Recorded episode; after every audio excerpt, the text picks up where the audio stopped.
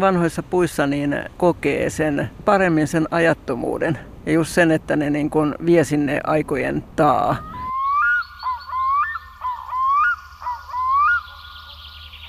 Tämä mahtava riippakoivu elää lapsuuden kotini pihalla. Kun 51 vuotta sitten vanhempani etsivät omakotitaloa, mahtava koivu mäen päällä valloitti kauneudellaan ja muutimme asumaan sen katveeseen.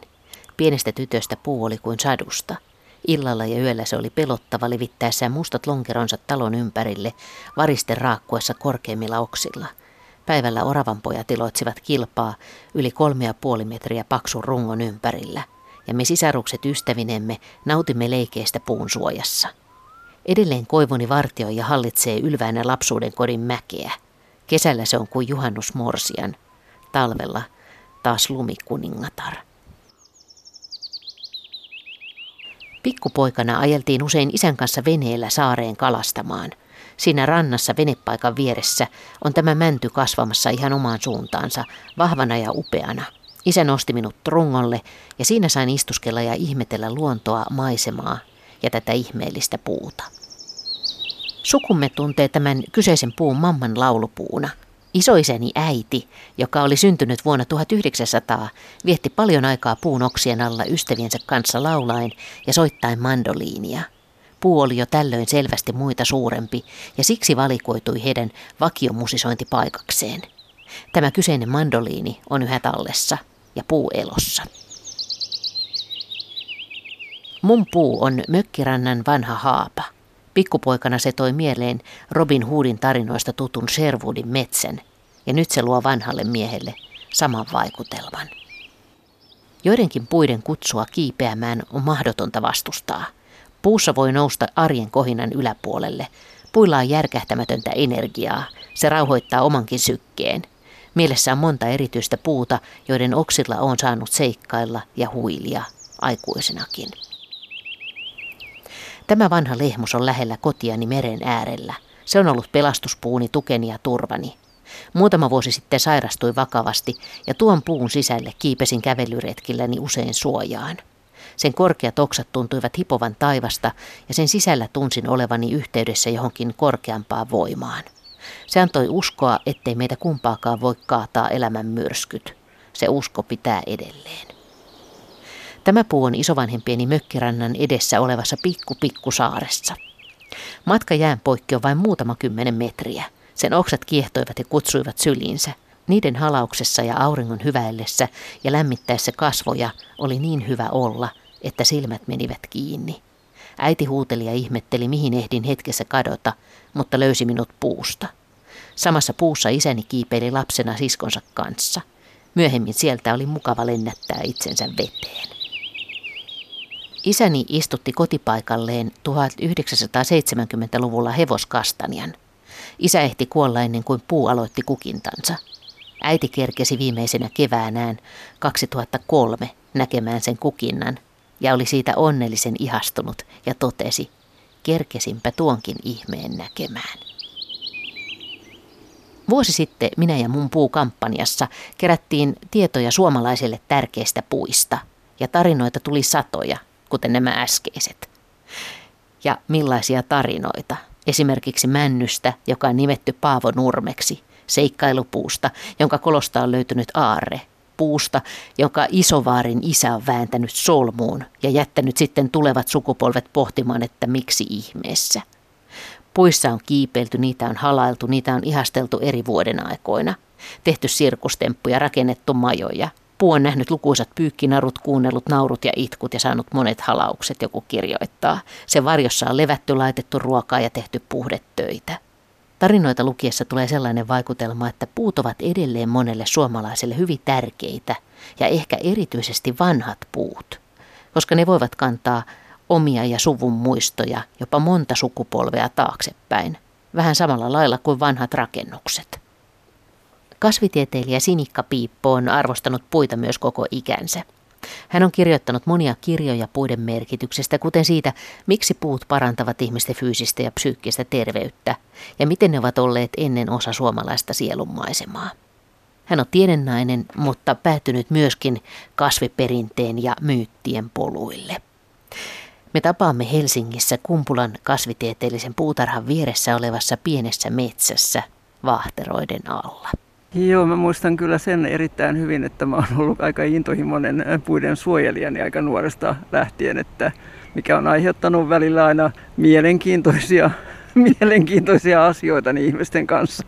Kyllä mä muistan, että me otettiin yhteen tästä kyllä mun isänikin kanssa niin aika pahasti välillä. Että, ja... Siis puiden kaat, jos hän halusi kaataa jonkun puun vai? Niin, että sitten hän teki sen salassa minulta tai, tai sitten ei uskaltanut ottaa kuin yhden, yhden oksan jostakin pois, että, koska siis, jos mä rupesin hyppimään tasajalkaa suurin piirtein siinä kohtaa.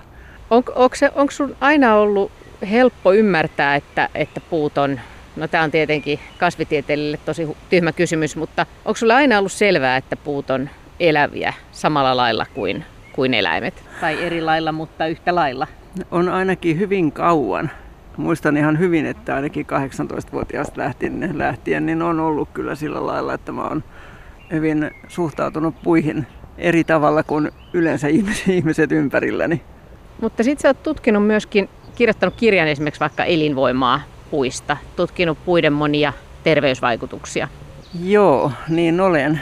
Mun täytyy sanoa, että lähtökohta kyllä siinä oli justiin se, että, että kun on ollut niin vaikea saada ihmisiä niin arvostamaan puita itsenänsä, niin mä oikeasti kirjoitin sen kirjan sen takia, että, että mä saisin ihmiset arvostaa niitä enemmän. Että sillä tavalla esimerkiksi justiin, että mitä ne sisältää ja kuinka monikäyttöisiä ne on, niin jos se sitten auttaisi. Että kyllä tässä nyt oli tämä, tämä syy aika, aika pitkälle.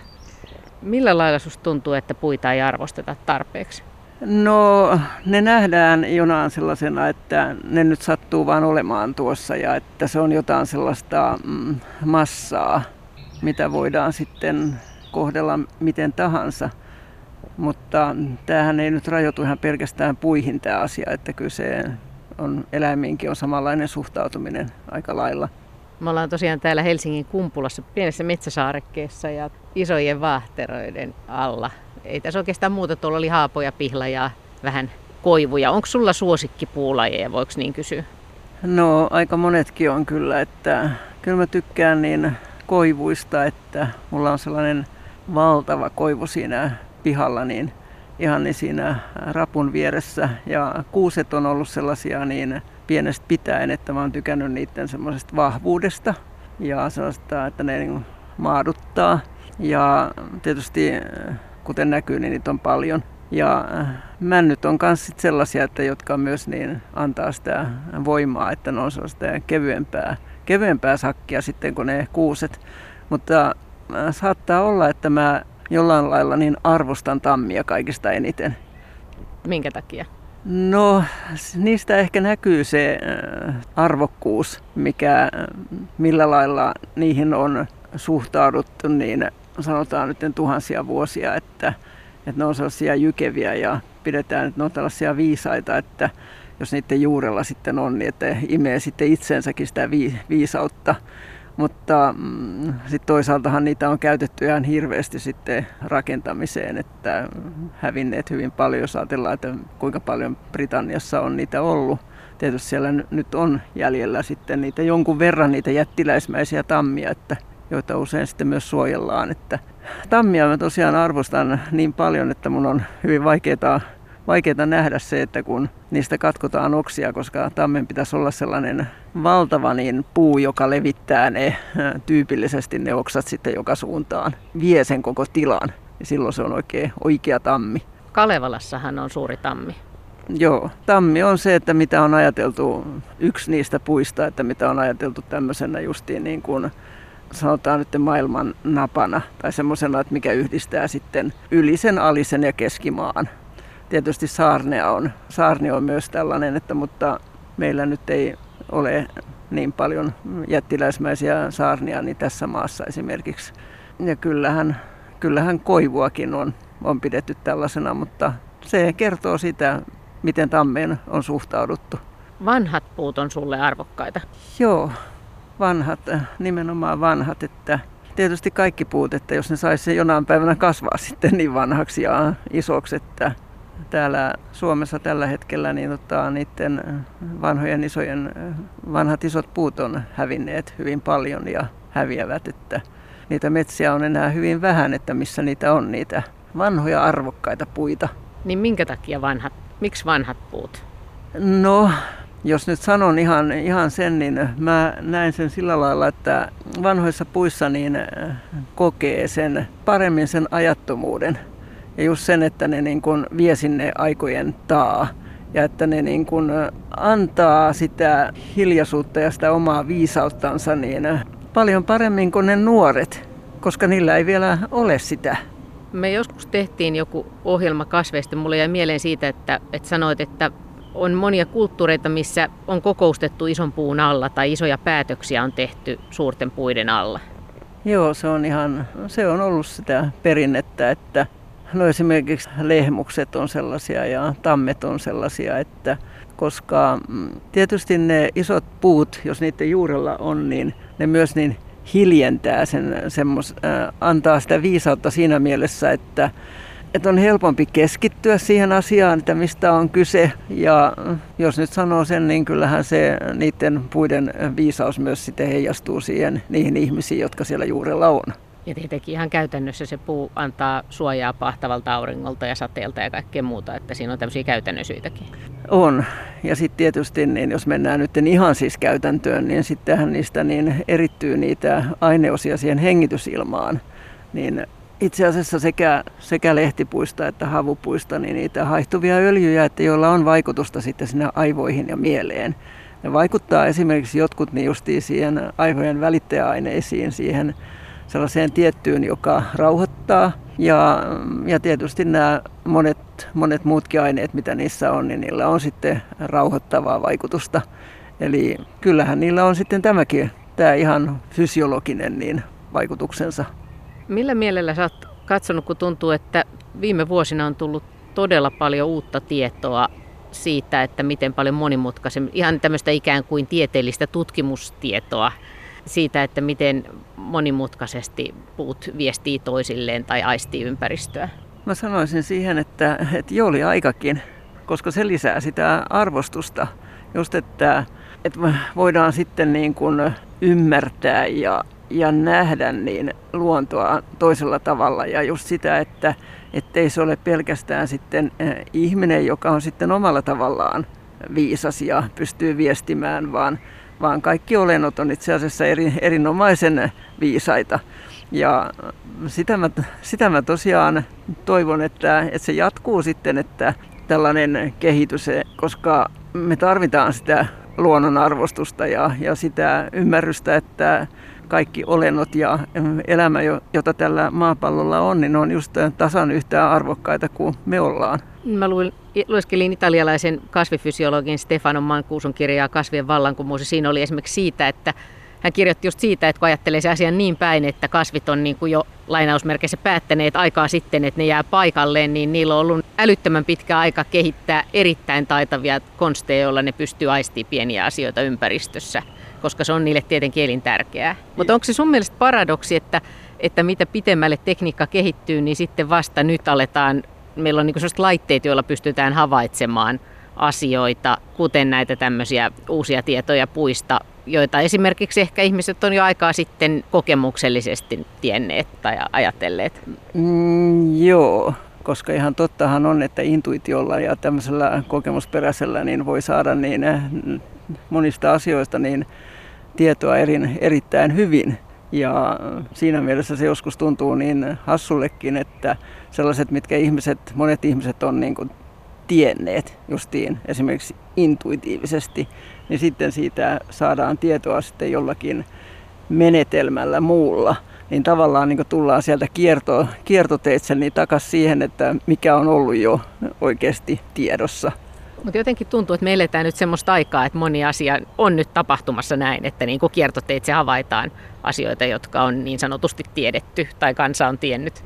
No se on kyllä ihan, ihan hyvä asia, että musta tuntuu, että tässä ollaan niin, niin pitkä aika niin juostu kilpaa ja yritetty saavuttaa jotain, että jo niin kuin aikakin vähän niin kuin rauhoittua ja niin kuin palata siihen, ehkä nyt jos sanotaan, niin menneen ajan tietämiseen Mun mielestä on ollut tosi, mä en nyt muista ne tarkkaan, musta on ollut tosi vaikuttavia tutkimuksia, jos on katsottu silleen väestötasolla vaikka, että jos sulla on paljon puita lähistöllä, niin väkivaltatilastot on pienemmät tai jotain tämän tyyppisiä ihmiset elää pitempään alueella, jos on viheralueita lähellä. Ja puilla on yllättävän iso vaikutus meille, vaikka me ei sitä tajuttaisi ja vaikka me ei todellakaan vietettäisi välttämättä aikaa niitä halaillen tai mitään sen tyyppistä.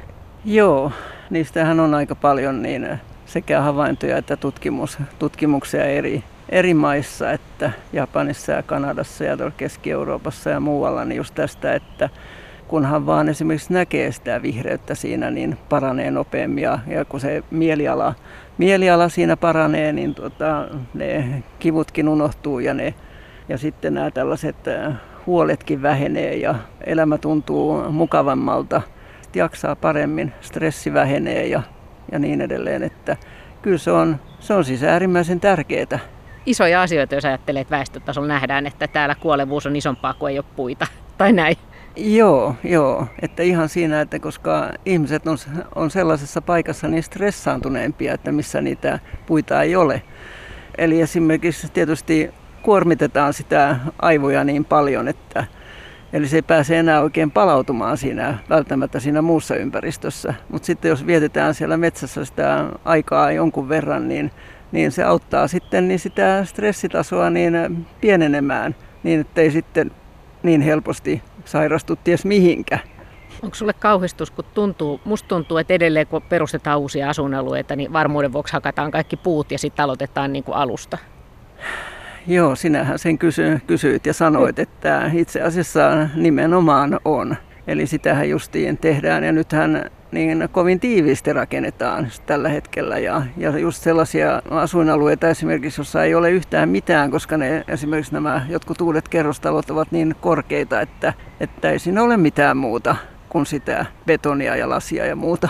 Sinikka Piippo, sä oot itsekin, sä oot sekä ollut tiedennainen tai olet osaltasi edelleen ja sitten sulla on toisaalta tämä aivan toinen tämä intuition puoli ja sä katselet puita niin kuin ikään kuin molemmin silmin, eikö niin?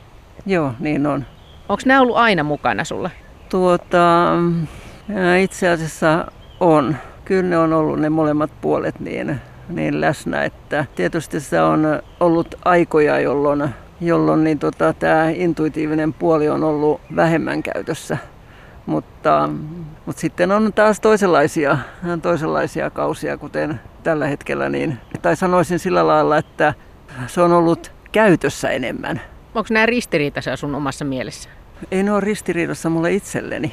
Se, se voi olla ristiriitasta jollekulle toiselle, mutta ei se mulle itselleni ole. Mä koen, että ne täydentää toisiaan. Jos sä haluaisit sanoa vinkkejä siihen, että miten voi uudella tavalla katsoa tai havaita puita, niin minkälaisia ajattelumuutosvinkkejä sanoisit? Mä sanoisin, että äh, viljelee itsessään niin sitä arvostusta, arvostavaa suhtautumista ja katsoo sitten niitä puita ja sitä luontoa, niin sillä voisi sanoa niin kuin toisella näkemisellä ehkä. Ja katsoo kunnioittavasti ja arvostavasti, niin, niin se, se on se tie mun mielestä. Miten Sinikka Piippoon, kun miettii näitä Suomen tavallisimpia puulajeja, niin miten sun mielessä, niin miten sä luonnehtisit niitä? Nämä, nämä eri puutlajit, niin nehän on hyvin erilaisia, että Esimerkiksi justiin, jos ajattelee ihan, että millaisen tunteen niistä saa, niin nehän on hyvin erilaisia. Tietysti ne on myös käytöltään, käytöltään niin hyvin erilaisia, että tässä on esimerkiksi niin paljon vaahteroita, niin jos sanotaan siitä, että mitä niin kuin pidetään, että mitä ne niin kuin henkisesti ja psyykkisesti tuo noin vaahterat, niin ne on sellaisia niin kuin, ää, ne tuo tällaista kauneutta ja keveyttä. Ja sehän on ihan niin kuin ymmärrettävääkin, kun ajattelee, että nehän on hyvin kauniita, niillä on kauniit kukat ja sitten ne on, niissä on syysväri aivan uskomaton.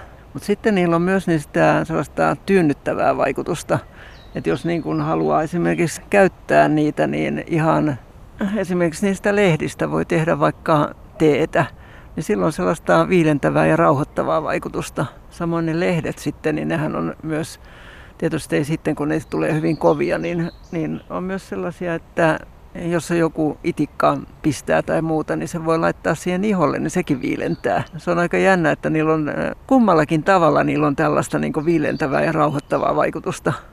Entäs sitten tässä pihlaja tässä meidän edessä? No pihlajahan on se tietysti suomalaisten yksi näistä pyhistä puista ja, ja itse asiassa kyllähän se on muuallakin maailmassa ollut niin, missä sitä kasvaa, niin pyhä, pyhä puu.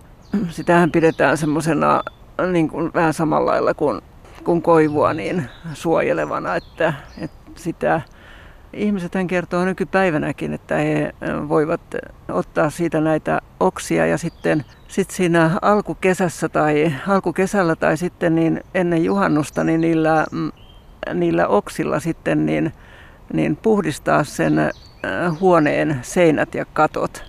Ja mm, sitten sanovat, että joo, että tämä, tämä todella tehoaa ihan tällä lailla.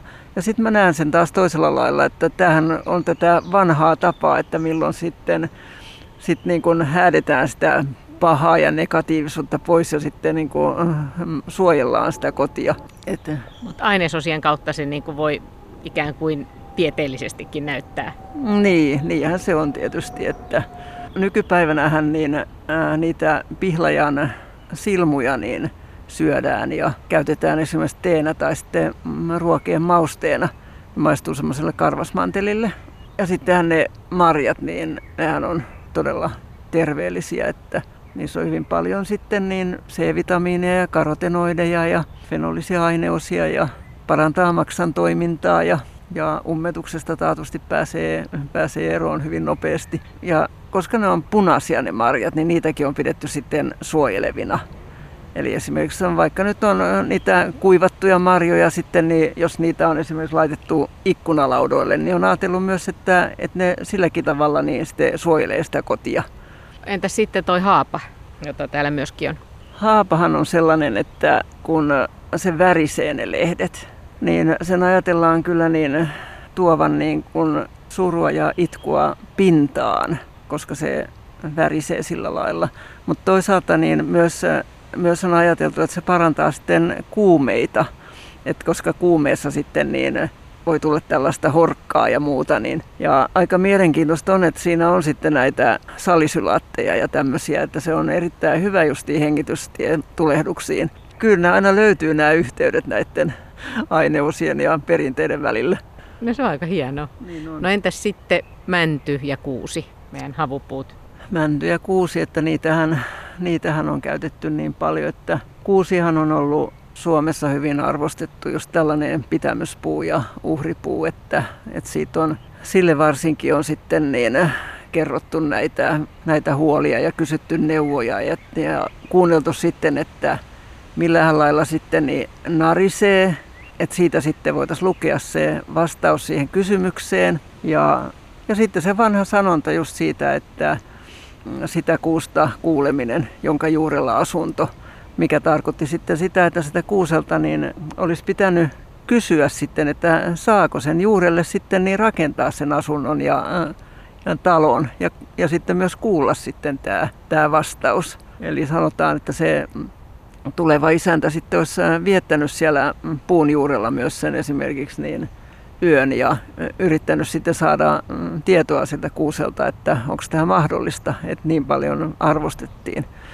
Ja nykypäivänähän niin kuusta ja sen kuusen kerkkiä niin käytetään todella paljon niin esimerkiksi justiin ruokana ja sitten tällaisina niin hengitystierohtoina, että ihan niistähän tehdään näitä mm, kuusen siirappia ja karamelleja ja tämmöisiä. Ja itsekin voi tehdä näitä siirappeja, niin just esimerkiksi parantamaan hengitystietulehduksia ja, ja tietysti niitä syö sitten suoraan siitä puusta niitä nuoria, nuoria vuosikasvaimia, niin niissä on niin paljon C-vitamiineja, niitä fenolisia aineosia ja sitten niin hartsia ja tämmöisiä aineita, että, jotka kyllä sitten tehoaa siinä antioksidanttisuudessaan ja antiseptisyydessään. Nyt kun ollaan puhuttu niistä, että ihmiset on kokoontunut puiden alla ja nyt näistä kaikista vaikutuksista, niin tästä tuli jotenkin sellainen kauhean vahva ajatus tämmöisestä puista meidän kanssakulkijoina, että joiden kanssa me ollaan tätä elämän taivalta täällä tehty, vaikka tänä päivänä aika moni ihminen ei välttämättä niitä huomaa. Joo, ja mä ajattelen sen sillä lailla, että kun me, me asutetaan tätä maapalloa ja me ihmiset ja eläimet ja nämä puut, niin me ollaan ihan, niin kuin sä sanoit, niin just sellaisia kanssakulkijoita ja kanssa eläviä niin tällä maapallolla. Ja yhtäläisinä olentoina niin asutamme maapalloa ja toivottavasti säilytämme sen niin mm, asumiskelpoisena meille kaikille. Onko sun helppo ajatella sitä, mikä useimmille ei ole niin helppo, että tuosta puusta, mitä tässä katsoo edessä olevaa puuta, onko toki vaahtera, niin se jatkuu täällä maan alla niin paljon, että ne juuret jatkuu, se voi melkein puolet siitä puusta mennäkin täällä maan alla.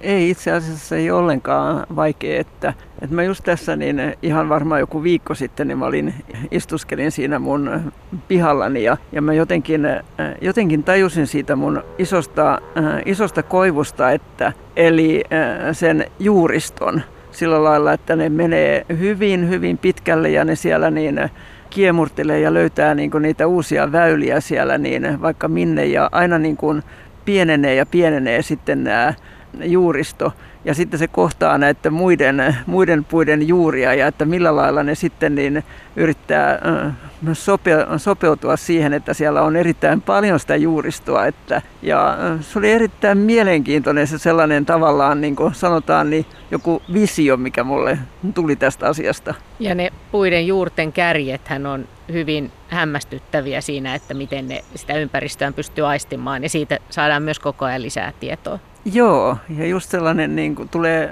tulee mieleen, että ne on sellaisia kauhean, kauhean herkkätuntoisia, että ne on siellä niin kuin tunnustelemassa, että mihin edetään, mitä, mitä ravinteita ja, että, ja sellainen ihan niin kuin hermoverkosto.